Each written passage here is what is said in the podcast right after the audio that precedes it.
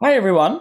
Welcome to the fourth episode of the ongoing series here on Seforim Chatter about Spanish Jewry through the ages. So, on this episode of the series, actually newly recorded, uh, we discuss the Spanish Gedolim, Rabbanim, mainly the Talmudists and Halachists in Muslim Spain. So, this is kind of going again from early on, let's just say from like the year 1000, thereabouts, until, well, before, until uh, I think we went we went till the Rambam.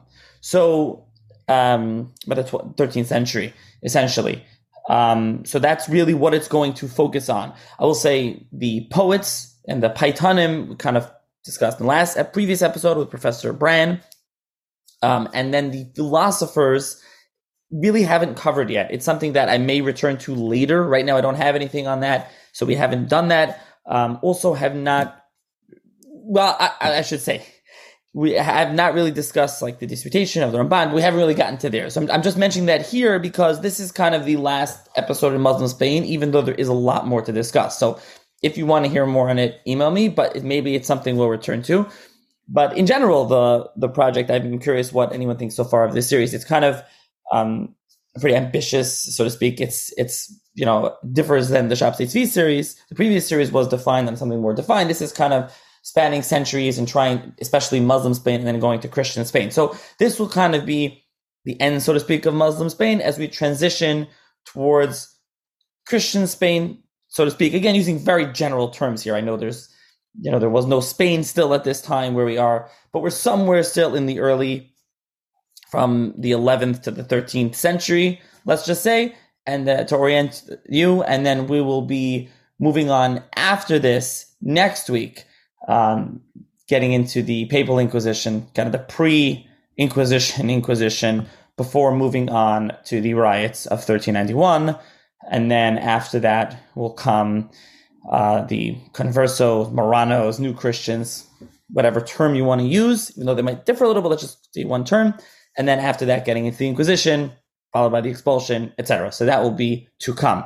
Um, but again, this episode is trying to give a broad sweep of the halachist and the Talmudist, let's just say, because again, it's not, I don't want to say Rabbanim or Gedolim because we're not talking about the, the poets and the philosophers, etc. There's a lot there. So perhaps later on, um, we'll get to that. Also, I don't have anything recorded as of yet on the same type of episode on um, Christian Spain. You know, let's just say Christian Spain, but again, later on Spain. 14th, 15th century. So if you like this kind of episode and you want to hear something like this again on later on Spain, let me know. Uh, I know it's something that has to be added. And again, like I said, the the series is kind of ambitious. I'm sure there will be things that are missing out. So if you want to hear something about a specific area, please email me, nachi at seforimchatter.com or seforimchatter at gmail.com, whichever works. Um, additionally, I would like to thank once again the corporate sponsor of the series, Gluck Plumbing, so, for all your service needs, big or small, in New Jersey with a full service division, from boiler changeouts, main sewer line snakeouts, cameraing main lines to a simple faucet leak, Gluck Plumbing Service Division has you covered. Give them a call, 732-523-1836, extension 1. Again, 732-523-1836, extension 1. Uh, you know, I met, met someone recently said, oh, he was going to call Gluck Plumbing to run a gas line. He ended up uh, not calling someone in Lakewood. I mean, come on, what's the excuse? Call them. You want to run a gas line, you want to run something anything plumbing related in Lakewood, again, 732-523-1836, extension 1. And I thank them again for their generosity in sponsoring this series, as well as previous Shop series and many other episodes on the podcast. Uh, speaking of which, if anyone wants to sponsor an episode of the podcast, again, I've mentioned this a number of times, it is $360. You can um, email me again. Um, also, uh, there'll be a link for via PayPal as well as um, now the podcasting take Zelle. So, but the Bezel is seforimchatter at gmail.com. That email will be in the show's notes as well. And if you can subscribe, rate, and review the podcast, um, Apple Podcast, Spotify, as I mentioned in the previous episode, 24 6. Uh, the podcast is on 24 6. So uh, check it out on there and subscribe in there as well. And uh, wherever you get your podcast. And again, enjoy this fourth episode on in the Spain series, Spanish Jewry Through the Ages. Hi, everyone. Welcome to another edition of the Seforim Chatter podcast and another episode on the ongoing series on Spanish Jewry through the ages. On this episode of the podcast and series, I'm going to be joined by Professor Marc Herman, who is the assistant professor of pre-modern Jewish history at York University in Toronto, Canada, and he's a member of the faculty of the Koschitzky Center of Jewish Studies at York. Um, and we'll be discussing kind of a broad, sweeping look at the uh, Rabbanim, Gedolim, Rishonim, however you want to, Talmudists, Halachis, we can use uh, yeshivish and academic lingo here, on the the uh, again the figures in Muslim Spain. So again, it's in Spain, but I guess you know we were just telling Professor Herman we're really in Al Andalus this episode. We're really very firmly in the Muslim Spain. Yeah, so this series, this episode is only going to focus on those figures. So already tease like we won't be discussing Rashba and Ramban and Ran and Ritva and all the later figures that many listeners will be assuming are Spanish, Sephardi, Gedolim, Rishonim, they used to their Svarim. That's not going to be covered in this episode. Anyways, let's get to the episode. So thank you, Professor Herman, for joining me. Thank you for having me. I'm really honored to to be here. Okay, avid so listener. Yeah. Okay. So let's start off. Uh, tell listeners a little bit about yourself and your background. Sure. Um, yeah, I grew up uh, in, uh, just outside Toronto. Uh, went to Brandeis, um, and spent some time in Gush and YU, um, and then got my PhD from the University of Pennsylvania and the Department of Religious Studies. Uh, after that, I had a, held a few postdocs before beginning this position at York last summer. Okay, so we're obviously discussing we're going to be discussing Muslim Spain and all the a lot of the figures there. Uh, so you know this stuff. And how did you get involved with this? You've done work sure. on and yeah, I mean, I think that the so that what, what, you mentioned Al Andalus, right? That's the just to catch everyone up to sort of inform everybody. That's the um, Arabic term for this, the region of southern Spain that became known as Sfarad um, in Jewish culture, um, and Al Andalus uh, was was part of it. Part of my part of the reason I got interested in it because it's sort of the major center of one of the major centers of um, you know Talmudic learning in the Islamic world. My work really focuses on Jews in the Islamic world, Jews who wrote in um, Judeo-Arabic, um, in addition to Hebrew. And you know, there's a few major centers that basically, you know, we sort of know about Baghdad and the Gaonim. We know sort of about um, Egypt and some other figure, place in North Africa. And the, the, the, you know the other obviously looming center is this very long and um, illustrious community in in in Al Andalus in, in uh, Jewish Sfarad. So it's sort of that is one piece of this much larger picture that I'm interested in. Okay, so let's uh, let's let's start off here. Let's kind of give so listeners are familiar already with a couple of, or if not, refer back to the kind of a general broad sweep of the region of the area. And again, like I said, we're in you know we're we're going to start early on in Muslim Spain in the early uh, thousand or b- before in the early uh, you know thousand years ago. Um, and so let, let's set the stage of Spain. What's the, you know, again, we're focusing this episode on Talmudic learning, halacha. So we're not going to be, we'll, we'll make mention of maybe the grammarians and uh, poetry. There already was an episode with Professor Ross Brann, listeners of hers. We're not doing that. We're not doing the Parshanim on Chumash and those things. But anyways, on the Talmudic halacha, so let's say like, you know, yeshiva learning, so to speak, to use like uh, the term.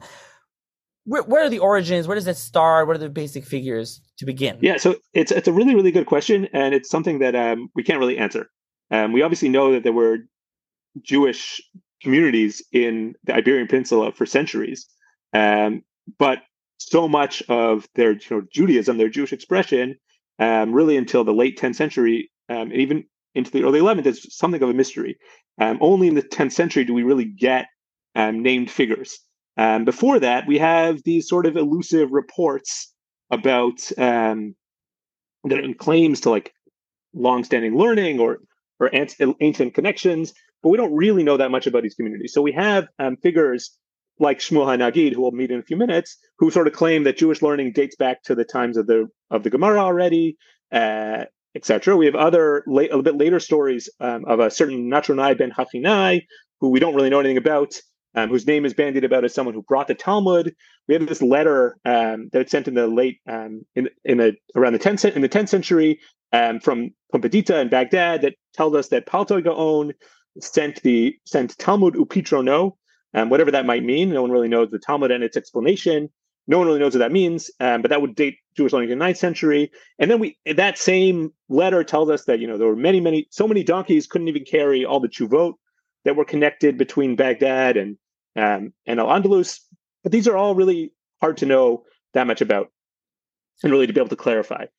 Uh, only in the, the ninth and tenth, early 10th century do we get, get more figures. Uh, ben Baboi, who's a polemicist writing from Baghdad, tells us that there's Jewish learning in Spain. He talks about, you know, Bate Midrashot in the ninth century. And we have this other figure named Elazar um, Bar Shmuel, whose name appears a little bit in Gaonic literature um, as someone who made an impression on certain Gaonim, but we don't know much about these guys.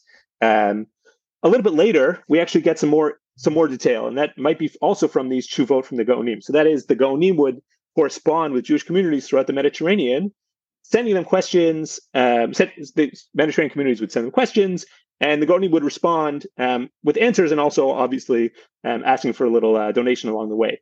Um, so we have a bunch of these Tshuvot. The most famous of them is actually the Seder of Amram Gaon, which is allegedly sent to uh, to Barcelona. Um, although the history of that work is very very complicated. Um, but we have those sort of texts as well that would tell us that there is some sort of Jewish learning going on. Um, and some of these questions, you know, it, the question is how do you what can you tell about the communities based on these on these questions? So on the one hand, we have, you know, sometimes we have very simple questions, you know, very basic question. Tell me what, you know, what I'm supposed to pray. That's a r- rather rudimentary question. Other times they they get more advanced. So you can sort of infer from the questions that are asked a little bit about the community. I mean, it's not really until the late 10th century that we get, you know, major figures or figures who have some sort of lasting impact, even a little bit, on halachic, the halachic tradition. They all sort of circle around this this figure named Chasdai ibn Shaprut. And Chasdai ibn Shaprut is a um, very important courtier with the Umayyads, who were the local Muslim dynasty um, in the late 10th century. Uh, and he, as part of this sort of program to advance um, Sephardic community and learning, brought in a bunch of uh, some figures. The mo- the people, the person we're told that he brought in is a figure named Moshe ben Chanoch. Um, and Moshe ben Chanoch and his son Chanoch ben Moshe from Italy become the first really to lead the centers of Jewish learning in Spain. Um, we actually have some tshuvot from them. So this tells us that they were, you know, figures of some stature. They knew how to, say, knew how to learn. They knew how to write responsa. They were authorities. Um, these tshuvot, if any listener, this is going to be another running theme, I guess, throughout the episode today. Um, these Tshuvot are like have not really been systematically studied in almost a century. Um, there's one article from Simcha Asaf written, you know, decades and decades ago where he talks about them. Um, but they're really waiting. Someone should go through them and really tell them, tell us more systematically what we can have about them. But what scholars infer about the selection of this guy Moshe ben Chanoch from Spain, from Italy into Spain, is that he Chasdai and his circle was pushing back against Gaonic authority and Babylonian authority, and this um, is another running theme we'll see throughout you know the 11th and 12th centuries. This real tension, even after the Gaonim are basically out of the picture, Spanish, Andalusian, um, halachic authorities are concerned with Gaonic authority, and Chasdai begins that as well. And there's one other sort of interesting data point here um, is that there's a report from an Arabic, uh, an Arabic uh, Muslim author who says that tells us that in this in this era, Jews around Chasdai sort of decided they could make their own calendar. They could calculate the calendar on their own, which we don't really know how to verify that, but it sounds like something Chasdai would do. Right? All this sort of fits into this picture of like putting Sfarad on the map and becoming independent of of the of the Gaonim. But in terms of the caliber, in terms of the content of their learning, it's very very difficult to talk about um, in much detail, really until the until the turn of the millennium um, with you know the next generation of figures. Okay, so Chasdai ibn Shaprut is he's in the 10th century, right? Mm-hmm. He died around 975. Yeah. Yeah. Okay. So a, a couple of things to just unpack there before before we move on. So Chasdai himself, um, I mean, listeners will have heard he was like a poet, things with uh, Professor Brann's uh, episode.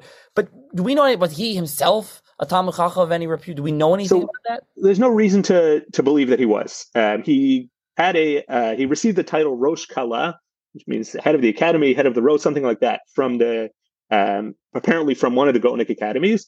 But the Gaonim would give out these titles not based on sort of expertise or learning, but really because they wanted to honor um, and fundraise from local elites. So there's we don't know. There's no reason to believe that he was a Talmudist or a halachist of any of any stature.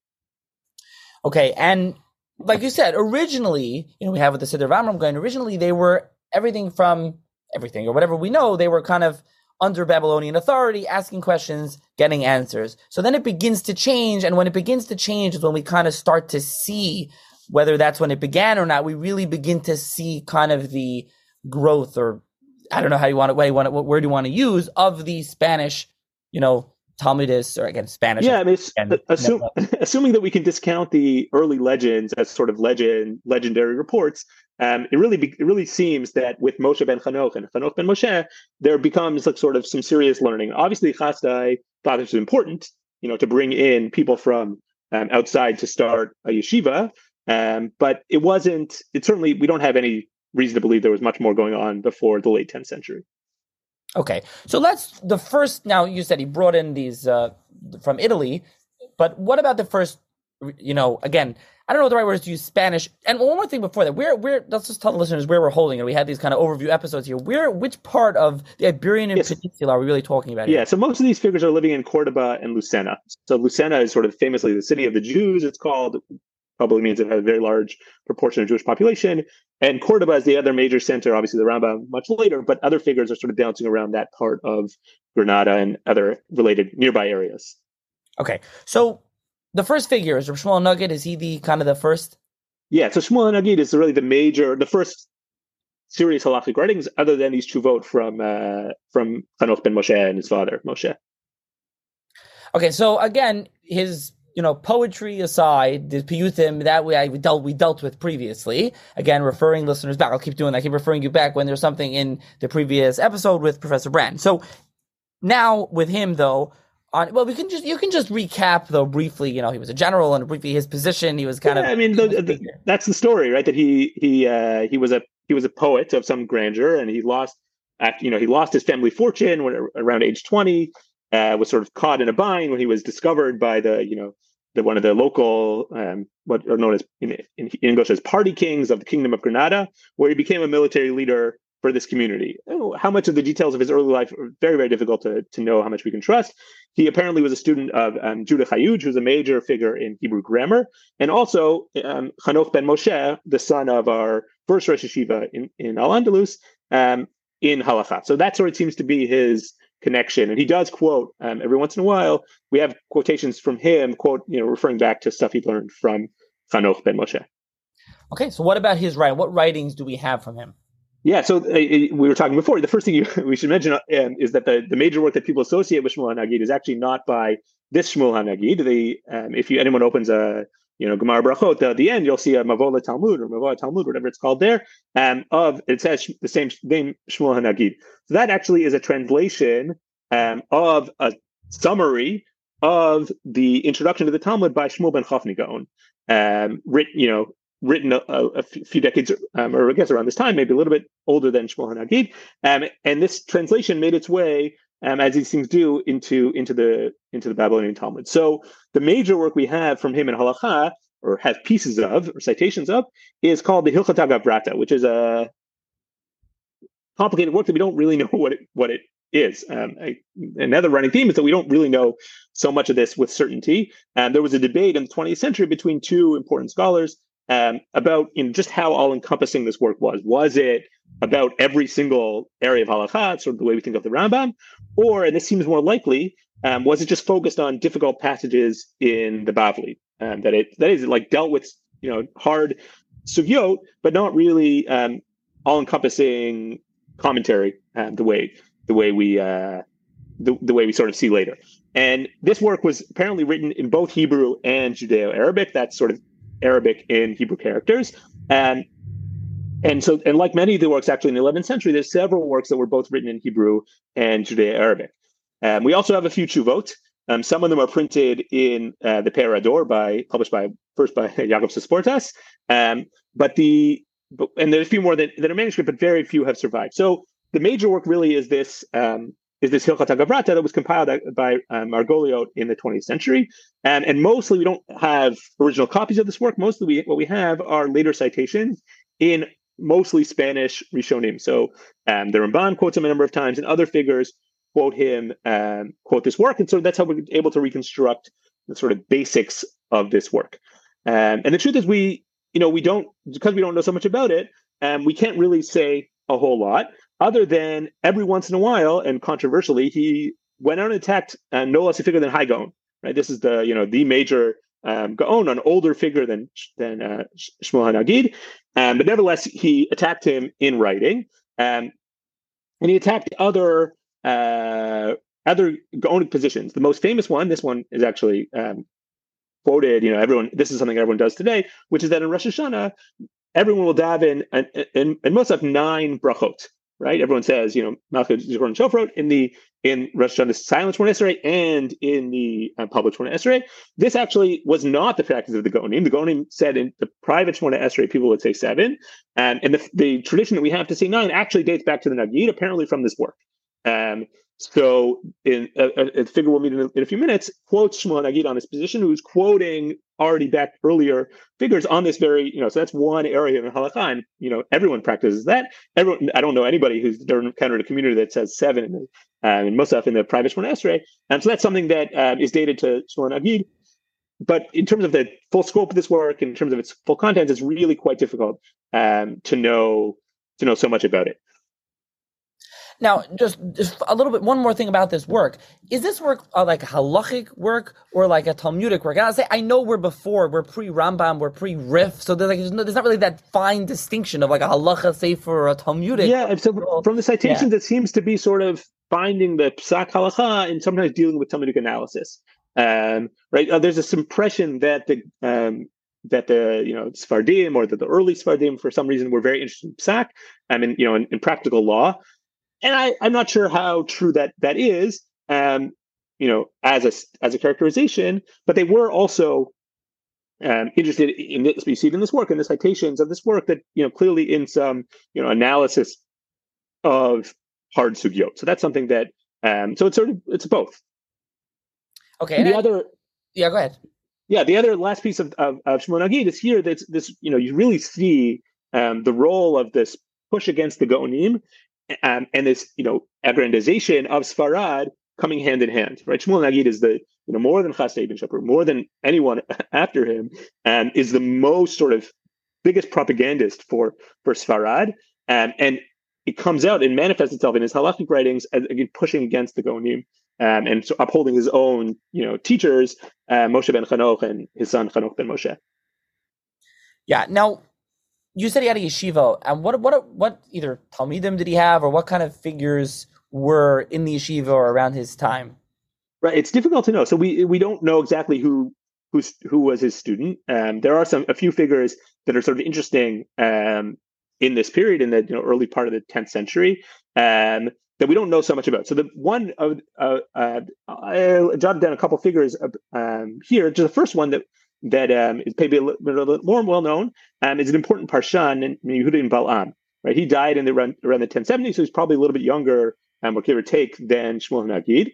Um, we don't actually know to the extent that he was a Talmudist, nor if he had any relationship with with Shmuel Nagid. Um, but he also sort of reflects ideas that are anti-Gaonic, which would speak to this circle.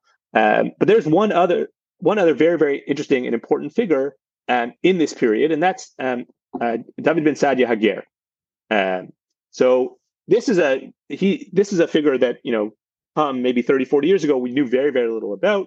Um, his name appears in the Shita um, maybe in a couple other a couple other places. We have a tshuva from Abraham and Rambam, um, but we don't really know so much about until um, in the past few decades, two scholars in Israel, David Sklare and um, and Tzvi Stampfer, uh, found and published a number of pieces from this from this very very important halachic compendium. Um, and this figure, um, David Ben Sadia Hager, maybe Ibn Muhajir. There's some debate about how to um, how to pronounce his you know his last his father's um, patronym. Uh, uh, apparently lived in the in Granada, and he was lived in the circle of the Nagid. Um, we don't really know so much about him. David Sklare thinks that uh, he found a poem of the Nagid that might be talking about um, about this figure, which is entirely possible. Um, it could be that his father converted. We really, really don't know much about his personal life. Um, other than he wrote this, he wrote a few important works. One is um, the Mishpatei Shavuot. Um, if anyone's ever learned um, Masachet Shavuot, you, you know in the back there's um, ascribed to the. I think it's in that work ascribed to the Rif or maybe someone else, depending on the printings. Um, this work on the laws of Shavuot, which actually was written um, by this figure. Um, and this very this more important um, Judeo-Arabic and Hebrew work called the Kitab al-Hawi, which is a um, translate that means like a Sefer Kolel or the sort of all-encompassing halachic compendium. Um, this is a fascinating, fascinating work. It's apparently a handbook for judges um, that addressed a lot of different um, halachic topics. Um, there's a lot of divorce. There's laws of the festivals. Um, but most interesting, perhaps, and this is really um, quite unique until the between the Gaonim and the Rambam, he's the only person that really does this at great length. Is he writes about legal theory, and he's very interested in sort of the sources of the law. He writes a lengthy commentary on the Thirteen Midot of Rabbi Ishmael. Right, he criticizes um, Halachot Gedolot at some length. Um, so this seems to have been a very important halachic work. We don't have a lot of it, um, or the whole thing. And as far as you know, um, a publication of this work is forthcoming. Okay, very fascinating. That, that's very very interesting. So the next kind of figure, I guess, to discuss is one that uh, we you have to really we could, we have to talk about his name. I don't want to get I don't want to get bogged down. I you know I remember when I had the episode with uh, Yaakov Taubes, you know, we are busy with Bachia, Bachaya. You know, I don't want to be busy with that type of thing. But in the yeshiva world, he's known as the Ritz Geyis, but his name was uh, Gayat, Giat. His name wasn't Gayat. Yeah, sure. Giat maybe right. Yeah, right, yeah, right. something I could. So talk about his name, the proper pronunciation, but just, everyone, just just so for everyone, we're talking with Gaius, so they should know who we're talking about because in the yeshiva world, they do know of him. Yeah, so certainly he's a figure that people know about. Um, he's a very important Talmudist also in, we're now we're getting into the 11th century. Um, he was, uh, he headed a yeshiva in Lucena. Um, he died around the year 1089. Um, and as if you look in this sort of standard reference works, they'll give you usually the name Ghiat, G-H, um, at the beginning, or Ghayat, something like that. Um, and in the yeshiva world, for whatever reason, I guess it's easier to pronounce. As far as I know, he's, he's called the Ritz Geyis, uh, which is a little bit easier pronunciation. Exactly. Okay, so let's talk about him uh, a little bit. Yeah, so he um, is also one of these like another very very interesting um, and incredibly diverse um, Sfar- uh, Rishon. Right, what um, you know with all these figures. Um, many of the figures we met so far, they specialize. They didn't specialize in one sort of area. They dabbled in theology and philosophy, in poetry, um, in halacha, sometimes in parshanut. Right. So um, he obviously, I mean, I, am sure Professor Brann spoke about um, his very important poetry. Um, he's lauded as sort of one of the famous five Isaacs um, by Ibn Daud, um, writing about a century later. Um, he apparently was a Neoplatonist of some um, some caliber, and who may have had. You know, there's some debate about this. Some of the figures claim that he had a relationship with the Nagid. Other people think assert that he. It seems like he didn't have such a close relationship with him. He doesn't cite him all that often either way, that seems to be his sort of basic background. He's in this world, in heading a yeshiva in Lucena, and a very important yeshiva that um, that the Rif would would eventually take over. Um, his major, he, there's sort of a few major outside of his poetry, um, a few major works. He wrote a very very lengthy commentary on Kohelet. Um, if you actually open um, Kafih's uh, Megillot, which is available on Hebrew books, so he published um, this commentary, ascribed it to Saadia, um, but that apparently is a very old mistake. Um, it was certainly not written by Saadia. It was written by our figure Ibn, Ibn Ghiat, uh, whoever will pronounce that. And yeah, there's a there are later reports of him writing a lot. Um, Moshe, Moshe Ibn Ezra, an important poetry, Abraham uh, ben Avram ben Rambam, the Meiri all talk about him writing a ton. We don't actually have um, that much from him. It's not clear even how much they saw. Um, there's a if you look in Hebrew books, you'll find some other um, material ascribed to him. We also even have a you know this was a very popular genre, a halachic poem. Um, in this case, he wrote on um, on Hilchot Tefillin, right? He wrote on the laws of Tefillin. He wrote the basic background, um, you know, in poetic form, which is a very popular genre in the medieval in the medieval world. So, I want yeah, to ask, so I want to ask about Sha'arei Simcha. That uh, yeah, so there's, there's so, there's, so there's two major um, there's two major um, halachic works that he wrote. Um, one is the Sha'arei Simcha, which is, a, I think, a, as far as I know, is a book that was given much late, a uh, title that was given later. Uh, according to the Geniza book list, this work is called Halachot Klulot, right, which apparently means sort of all-encompassing. We only have um, the, the the parts on on the Chagim um, and a, a, a, separate separately printed discussion of um, Hilchot Pesach. Um, but it's sort of an interesting hodgepodge work, something of an encyclopedic um, compendium, let's say. Um, Ibn Ghiat quotes a ton of the Go- of Gaonic writings. This is a major source of Gaonic halachic positions, um, and in that, just by doing that, he seems already to be moving away a little bit from Nagid. That is, he um, would was much more respectful and interested in Gaonic positions apparently than the Nagid was, and the Nag- and um, Ibn Ghiat and figures around him apparently even produced some of the very important uh, collections of Gaonic Tshuvot that were printed, um, you know, that we that we have. So it seems like a lot of those have their roots originally in Spanish collections of Gaonic Responsa. Um, and so sometimes in this work, in what's pr- printed as Sha'arei Simcha, uh, the author will compare the Nagid with the Gaonic, Bur- the, um, with Gaonic positions. He'll sort of give a whole summary of, you know, halachic literature. Also very interested in um, in halachic in, in halachic conclusions, you know, in psak halacha. Um, he also wrote this book that's known in Hebrew as the Sefer Haner, um, which apparently was a commentary on the Talmud. Um, there's some debate exactly how all-encompassing it was. Um, Yisrael Meir Tashma thought it really covered the whole Talmud. Um, other people are less convinced. This apparently also was written both in Hebrew and Arabic, um, and was cited um, in a number of different uh, a different number of later Rishonim. Um, there was a recent public, relatively recent publication from a colleague um, named Dan Greenberger um, in Ginzei Kedem who published some pieces of this work. And again, we don't really know so much about it. Was this a full-on, you know, commentary the way we think of later, you know, the Ritva and the Ran, or was this also, and this seems more likely, although it's hard to really know, um, just sort of on difficult uh, Talmudic passages again. So we have this another sort of um, this Sefer Haner seems to have been probably was on sort of hard topics, you know, complicated sugyot, let's say. Um, that's sort of um, the Ritz Geyis in a nutshell of his major halachic contributions. So uh, yeah, I want to mention so Sha'arei Simcha. So I I think was it originally published by Wurzburger Rav, Rabbi Dov uh, Bamberger? Yeah, yeah, yeah. You could again, you can find all this. It's very easily accessible on Hebrew books. Um, yeah, all the not, information there. Yeah, yeah. His is on Hebrew books in 1860. He published it. He calls it Sha'arei Simcha of Nikra Gam Me'asharim, and he says he published commentary Yitzchak Yiranin. This is Rabbi Dov Levi Bamberger. I did a podcast on the Wurzburger Rav, and he there's actually a I think there's a, a, new edition. It's like I don't know 30, 40 years old from Machon Chassam Sofer. I think that's who did it. It's like two blue volumes, like two volumes. So, but this is uh, you know like you said a relatively famous work. Now, um, we're going to talk about the Rif shortly, Rizikal Fasi.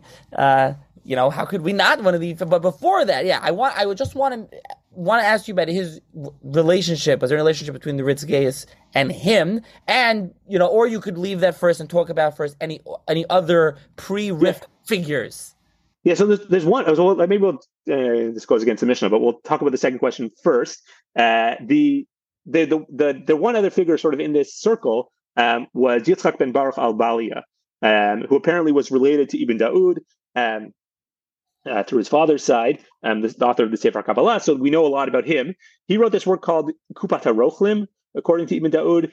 Doesn't survive at all. Apparently was on uh, also on hard Talmudic passages. What does survive from him um, is, or past citations of, is this work on the Jewish calendar. Right? if you look in um, Avram bar Chiya and Yitzchak Yisraeli, Yesod Olam, and Sefer, Ibur of bar Chiya, um, you see citations from this work on you know this rather intricate um, topic of how to how to determine the Jewish calendar. So this is a um, interesting work that survived um, and was quoted later. Um, what's in and and like uh, Ibn Ghiat, and um, Al-Balia apparently was a prominent figure. Um, and when the Rif showed up, in Spain in 1088, and he got the Rif got in a number of battles with some local authorities, and one of whom was Ibn Ghiat. The, another one was Al Balia. Um, Dan Greenberger published, this was known for a long time, but Dan Greenberger actually published some of this debate that the Rif had with Yitzhak Al Balia. Um, and the other person the Rif criticized was an earlier uh, Spanish Rishon, um, David Ben Sadia Hager, um, who we uh, we mentioned earlier, um, and that was a you know he criticized him at, at quite harshly in the tshuvot in, in, in the tshuvot, uh, and it seems to be something of the Rif sort of becoming uh, coming into his own um, and sort of taking on local authorities. So that was the beginning of you know a major shift, I think, in the halakhic traditions that we can really trace from the Nagid um, through you know these figures into the middle of the 11th century. And by the by the late 11th century in 1088 when the Rif shows up right there's he's pushing back um, very hard against local traditions. and in doing battle with some of these some of these figures. Okay, so first of all, you mentioned uh, Ibn Daud a, bu- a, bunch of times. From Ibn Daud was the uh, Sefer Kabbalah, which is not a Kabbalistic work; it's a historical work, and uh, he also wrote Emun Harama, which is a um, philosophical work. So Emun Harama, there's two new editions of the past couple years in Sefer Kabbalah. There's an English edition. Just mentioning him. We're not we're not discussing kind of uh, philosopher historians, but uh, yeah, okay. Let's go to the Rif. Who you know we were talking beforehand, and you said you know I did an episode a while back with uh, Dr. Ezra Chwat on the Rif. Who, by the way, I will say that Machon Hamar finally printed their Shas, and inside of the Shas is the critical edition of the Rif of Chwat's Rif. It's also accessible on alhatorah.org for anyone who wants to see a critical edition of the Rif. Anyways, so more in depth on the Rif, refer back to that episode. But to talk a little bit about the Rif here, and especially in the context of pre Rif figures, Rif, post Rif figures in Spain, I'll uh, leave it to you. Yeah, so the, I mean, the Rif I mentioned, he shows up in 1088. He's already an old man by this time.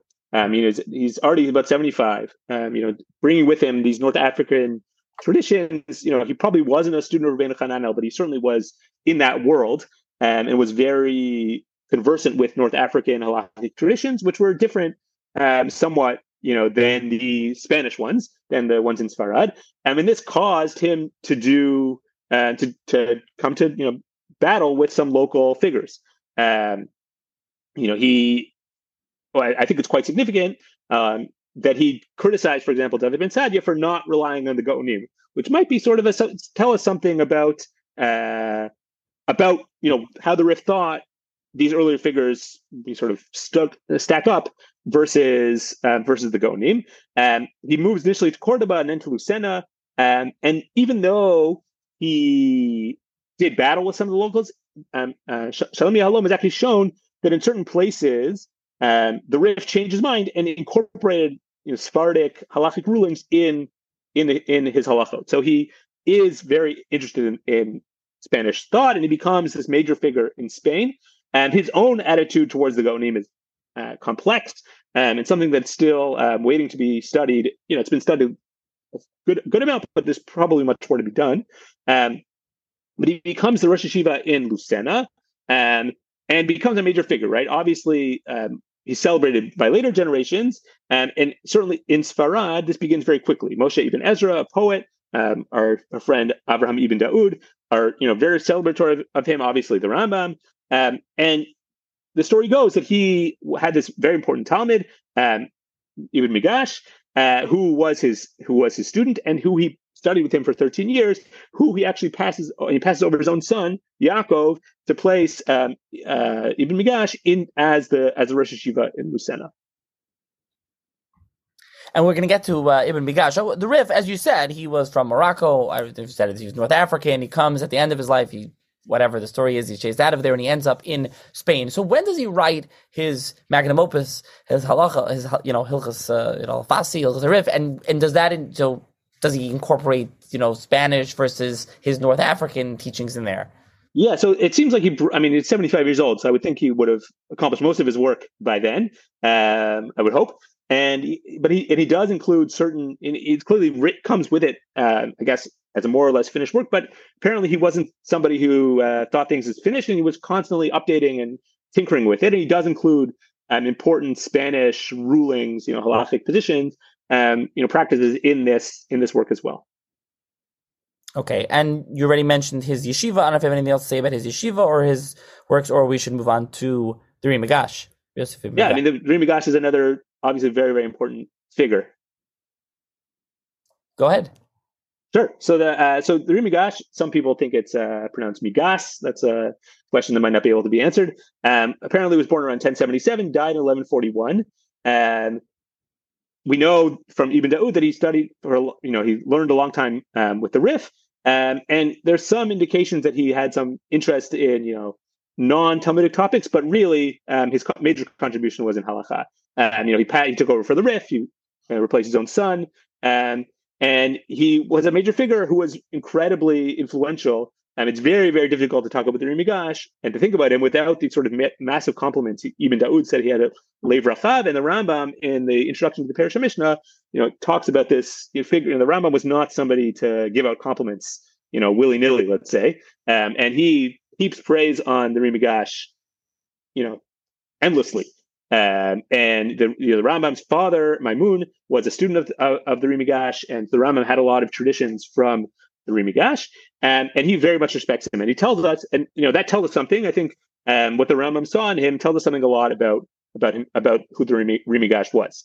Um, right, and when the Rambam, you know, is constantly whenever the Rambam refers to um, you know, Sephardi Gaonim or and you know Andalus, Andalus, Andalusian Gaonim or something like that, he's almost always or very often referring to the Ri Migash. Um, you know, and every time, let's say we have a writing through Migash, the Rambam is constantly dealing with it. Uh, so the Ri Migash was an important work, an important thinker, um, who we have actually very, very little from. And we don't know how much he wrote on. Tashma thinks maybe on seven Masechtot, some of which apparently written in Arabic. But very, very early on, um, his commentaries on Baba Batra and Shvuot are the only ones that are that are cited. Those are the ones um, that were not written in Arabic. Tashma suggests that the reason they were lost is because they were in Arabic, although it's uh, quite difficult to know. Um, we in in the Shitah Mekubetzet in Baba Batra, he quotes um, Betzalel Ashkenazi quotes the Ri Migash all the time.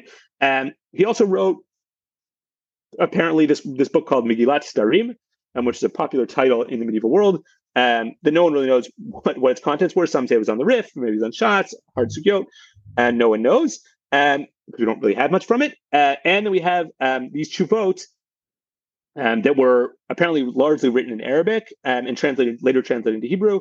And those are sort of his major books and contributions to the uh, to the Jewish library.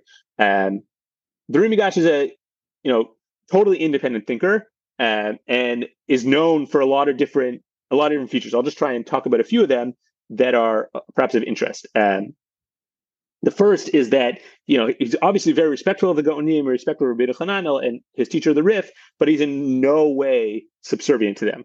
Um, it's a little bit of a debate among the scholars, but I think it's fairly clear that Ri Migash saw himself as an authority and was willing to you know go against um, receive tradition halacha when he saw fit. Right, if he thought that a uh, halachic you know, psak was wrong or a conclusion of it, the way to read a sugya was wrong.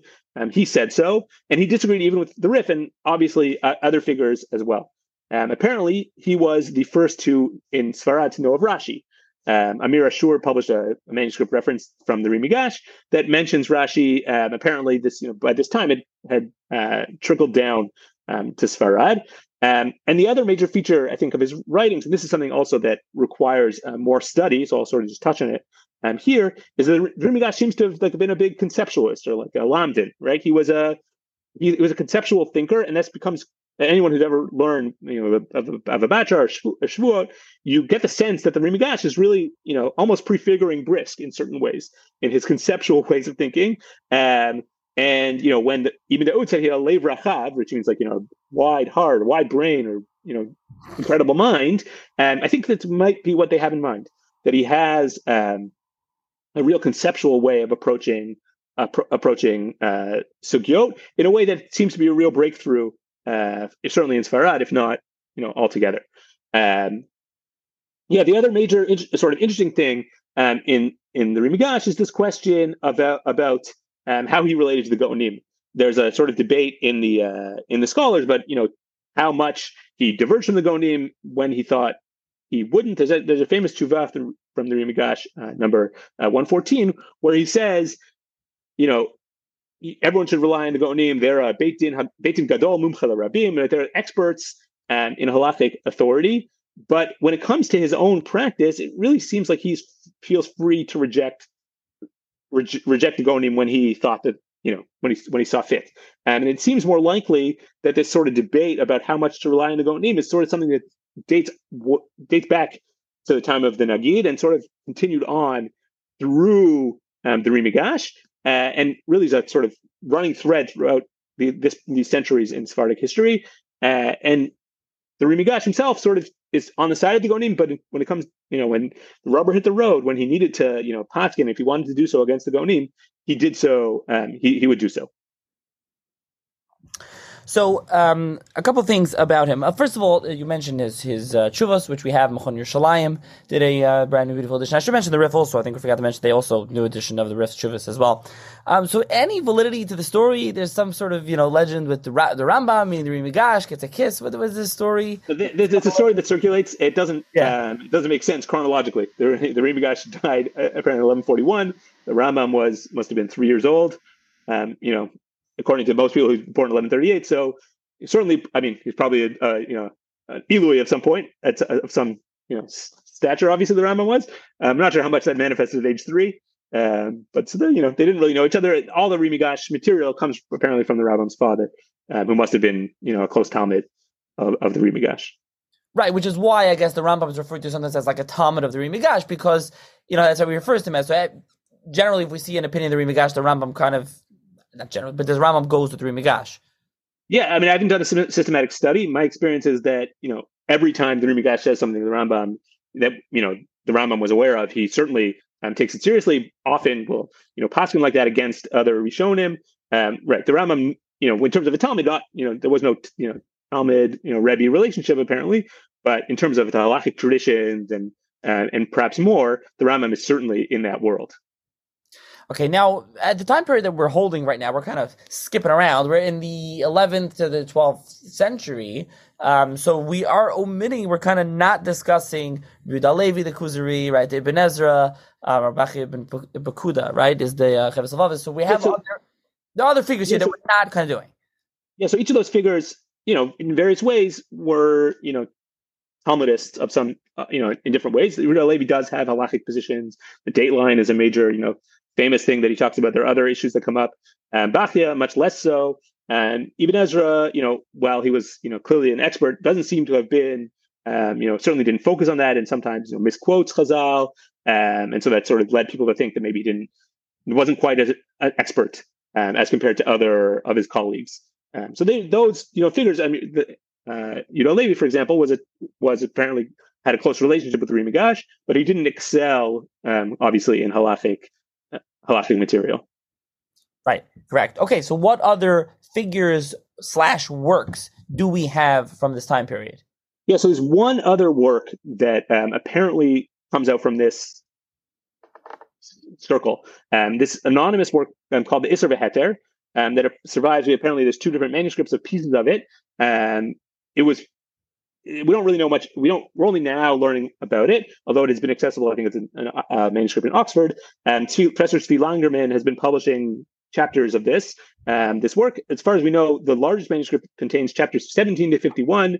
So it's apparently smack in the middle of this this work. Based on the citations, um, Professor Langermann suggests that it's probably somewhere because the author cites the Rif and cites the Ri Migash, but not the Rambam. So you know, if the Rambam existed, you would cite the Rambam. So it must be that this figure apparently was living in the generation of the students of the Ri Migash before the Rambam, you know, was uh, was active. Um, there are some pieces that are halakhic in this book. There's some halakhic summaries of Hilchot Rosh Chodesh, other um, areas of Jewish law. Uh, there's other times that he sort of express writes commentaries on the Mishnah. He cites the Gaonim. It's sort of one of these hodgepodge um, works that the that typifies a lot of the Sephardic writing, maybe dates further that reminds us more about what the Nagid and Ritz Geyis wrote, um, even Kriyat. Uh, so this is a work that still requires a lot of careful study. Langermann apparently is working hard on publishing more of it, um, but I, am sure would you know calls for for much more attention and analysis. Yeah, I think what's interesting about this is, and I mentioned this to you to before we started recording is that kind of you, you almost feel like when we get to Christian Spain, which we're not going to discuss, you almost feel like there's more, maybe it's later we have more preserved, there's more that we're used to dealing with, right? With the Ramban, the Rashba, the Ran, the Yosef, the Ritva, the, the Yad Ramah, Rabbeinu. I mean, it could go on and on and on of, you know, I'm sure I'm missing many more of Talmudists or Halachists, um, as opposed to Muslim Spain. However, with Muslim Spain, you kind of have these titans, really, that we're still dealing with today, which is the Rif, uh, the Ri Migash, the Ritz Geyis, and, and and the Rambam. I mean, you have these like major figures. Although the interesting thing is, and we have to talk about the Rambam a little bit here, is like the two most major ones, so to speak, is like the Rif is mainly in North Africa, and he ends up coming to Spain at the end, and the Rambam is from Spain, and then he leaves, and he ends up in Egypt later where he writes his works. So it's like interesting how the two major ones are like part of Muslim Spain, but they're like not. Um, right. It's just an interesting thing. Yeah, if anybody, I mean, the Rambam certainly saw himself as you know Hasfardi uh, much more than probably the Rif ever did. And the Rambam is very, very proud of you know being the descendants of you know generations of Talmidei Chachamim and Dayanim and and in Spain. Um, so yeah, he's he's very, very proud of this, and it's totally in dialogue with these with earlier figures. Yeah, and I will we'll get back to a little bit discussing the distinction between Muslim and Christian Spain, because as I mentioned, those different Gedolim and the Ramban and Rashba, you know, the beginning ones, and then as I mentioned, Ramban and Mukhi etc.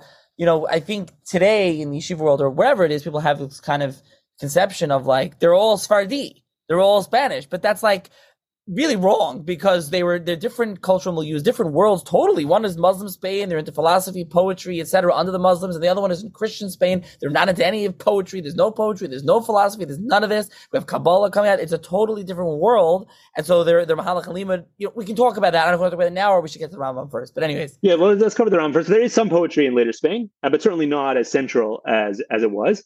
Um, but yeah, but it's, uh, you're dealing with two different cultures. You know, Arabic is a major change here um, exposure you know islamic thinking versus christian thinking. It's a very different different world they're living in um, politically culturally et cetera et cetera et cetera. Um, but, but the rambam obviously deserves you know a whole 25 part series um, on, on, its own. Um, but just a few things sort of just speaking that sort of connect the rambam with the world that we talked about so far. Um, as i mentioned the rambam is always in dialogue with the you know earlier Sephardi Rishonim. And my experience has been, and I haven't again done a systematic study, but every single time an earlier Sephardi Rishon says something, the it sheds light on the Rambam. Right? The Rambam is told he doesn't tell us obviously about his sources, but he's always very very much in dialogue with earlier figures. And this is you know not just hal- halachic writers. You see this in um, the Parshanim um, like ibn Bal'am and even the grammarians, the Rambam, ibn Janach, we didn't talk about it all. Uh, the Rambam is totally in dialogue with these figures, um, and he is totally aware of Sephardic halacha, Sephardic parshanut, and he's probably, I mean, this is another trend that you know goes back generations. He's probably more loyal to the Sephardic Rishonim than he is to the Gaonim. Right? The Rambam was not so impressed by the title Gaon, um, the institution of the Gaonim. Um, he obviously was, you know, when it came to Hagon, Saadia Gaon, um, Sherira Gaon, etc. He made he had more respect for them, but in terms of you know the institution, he he didn't think so highly of it, uh, and he even used, and this is sort of subversive, uses the word Gonim to refer not just to people and authorities from Baghdad, right? By applying this title much more broadly, the Rambam is telling us that you know there's nothing special about about Jewish Baghdad. Uh, and this again uh, clearly comes from a tradition that dates back Chasdai Ibn Shaprut, like how do the Sephardic Rishonim relate to the to the Gaonim? And the Rambam is coming out of this tradition very, very clearly. One other little tidbit: um, uh, Shlomo Dov Goitein pointed out that the uh, the Rambam taught his son Avram and Rambam to write in Sephardic uh, script. So the manuscripts from Avram and Rambam um, are in the Sephardic handwriting, apparently of this time, not in the uh, whatever local Egyptian um, handwriting that that uh, perhaps the you know Avram and Rambam would have you know been taught in school. Yeah, because it's interesting. People think of the Egyptians as Sephardim, but they're not. They're really not, right? The the Sephardi after post expulsion, post fourteen ninety two, later in the series, kind of the Sephardim spread out all over, and they become the dominant culture, and everything becomes Sephardi. But that, but before that, they're not really Sephardim. They're Egyptian Jews. Yeah, I mean, each, each of these lo- local medieval subcommunities has their own identity. Um, sort of the division to Ashkenaz and Sfarad, I think probably only dates to you know the Mechaber and the Ramah, right? Once we have sort of the Mechaber versus the Ramah, then you see already the beginnings of two, you know, only two cultures. But each of these in you know the medieval world, Provence was its own culture, Germany, France, North Africa, et cetera, et cetera. Each of them had their own, you know, distinct local culture and dynamics and traditions that um, you know we don't that today you know maybe people associate with Italy as sort of a unique place. But other places, you know, we sort of treat it as a hodgepodge. But really, each of these places have their own identity, and you know, division of Ashkenaz and Sfarad is you know very something later and too simplistic way to think about the medieval Jewish world. So, as you say, the Rambam really deserves his own series, and uh, you know, hopefully, I'll get to that, Mirza Hashem. And if listeners want that, email me, let me know. I think that's something that would require work, and but I think that Rambam really is deserving of such, and he's such a fascinating figure. I don't want to shortchange the Rambam here, but it's hard to do the Rambam like a regalachas, just to like, oh, the Rambam, you know, not that it's easy to do any of the other figures we mentioned, but the Rambam's like especially, at least it feels especially daunting to just in a couple of minutes. But at least in our context as a Sephardi and is part of this kind of Spanish world and this chain of Masorah, I mean, what else is there to say about the Rambam? Yeah, I mean, the other thing, you know, he's clearly loyal to the Rif and the Ri Migash. Um, it seems like he was more loyal to them than perhaps the earlier Spanish Rishonim when it came to like you know, halachic conclusions. Um, and as I said, the Rambam saw himself as representative of this tradition. You know, he always talks about you know Al Andalus and Sfarad and you know the minhagim and the halachic you know conclusions of this community um, were very important to him. Uh, and he, you know, and he, it even comes down to you know places in the uh, Parashat Mishnah where he uses you know Spanish Arabic versus Egyptian Arabic, right? He's very aware of these of these things, and he's very, very loyal to that community. And he was an outsider when he got to Egypt, and you know, forgotten for a reason. But there were people who were opposed to Rambam, you know, as a foreign interloper in the Egyptian Jewish community, um, and partly because he was a, you know, he was so clearly a, a Sephardic Jew, and he probably, sp- you know, spoke with an accent um, and you know, different dialect of Arabic, somewhat, um, than the local Egyptian community.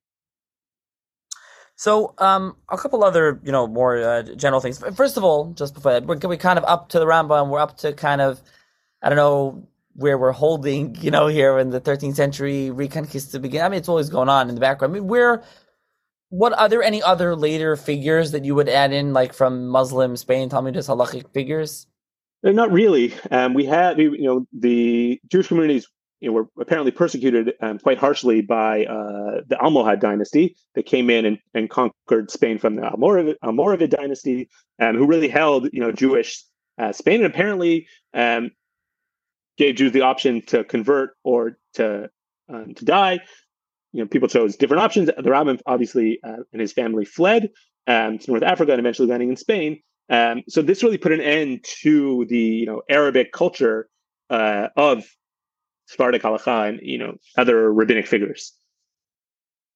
Right, right, and this is why we're, we're you know that that really kind of leads I don't know leads to, but that you know then we know of the rise of Rabbanim, the fifth Talmudist halachis, the of um, Christian Spain in the north. So right, well, yeah, now, now, what I want to ask you though is that you know I mentioned I teased this before. I want to know just just a little bit more. On the, You know, are there any differences that we see stark differences in mahalach and limud, so to speak? Because just because they are so different, again, people view them as like the same. If you go to yeshiva, it's like yeah, you know the the Rif, the Ritz Geyis, the Rimigash, and then the Rambam, and yeah, the Rashba, the Ramban, and the Ran, and the Mukhi and the Ritva. They're all the same thing in the blender, but they're not really. Right, right. So speaking about these figures, I think that uh, there's a certainly there's a widespread assumption or often repeated uh, distinction between you know this sort of earlier stage of, of Sephardic Jewry and let's say the Balei Tosfot or the um, later Sp- Spanish authorities who were influenced by the Balei Tosfot. And that claim is that you know the early Spaniards were interested in psak and you know halacha lemaisa, like how to you know the bottom line halacha from the from the Gemara, and the other Tosafot, the Balei Tosfot, the certainly um, you know later Rishonei Sfarad were more interested, in, you know, maybe in analyzing the Talmud for its own sake. Um, I'm not convinced that that uh, is entirely true. It certainly, obviously, is not representative of figure like the Migash. Um, and we we really don't, you know, because he was a conceptualist, someone who thought, you know, very deeply. In addition to being interested in, you know, halacha lemaisa, um, and in terms of and, and psak. So you know the, the comparison. The question is, can you really talk about a, a derech halimud, let's say, or mahalach halimud of all of you know these 200 years of figures? Right? I don't. I'm not sure that you can. You know, the Ramban raised the Beit Midrash, and over several generations, people were working in that tradition.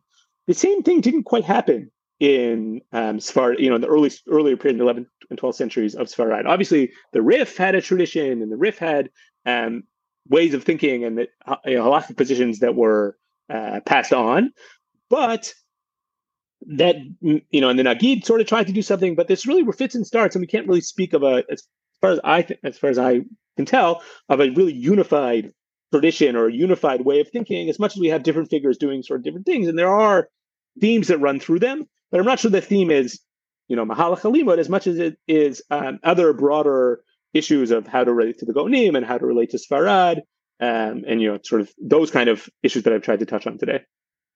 Right, and then you know you mentioned uh, you know Rashi coming into Rimigash, but then Rashi and then really the Bali Taisus kind of influence, um, you know, their influences all over the Ramban, Rashba down, you know, in the Christian Spain Rishonim, whereas it's it's not the case in the ones that we've been discussing in Muslim Spain.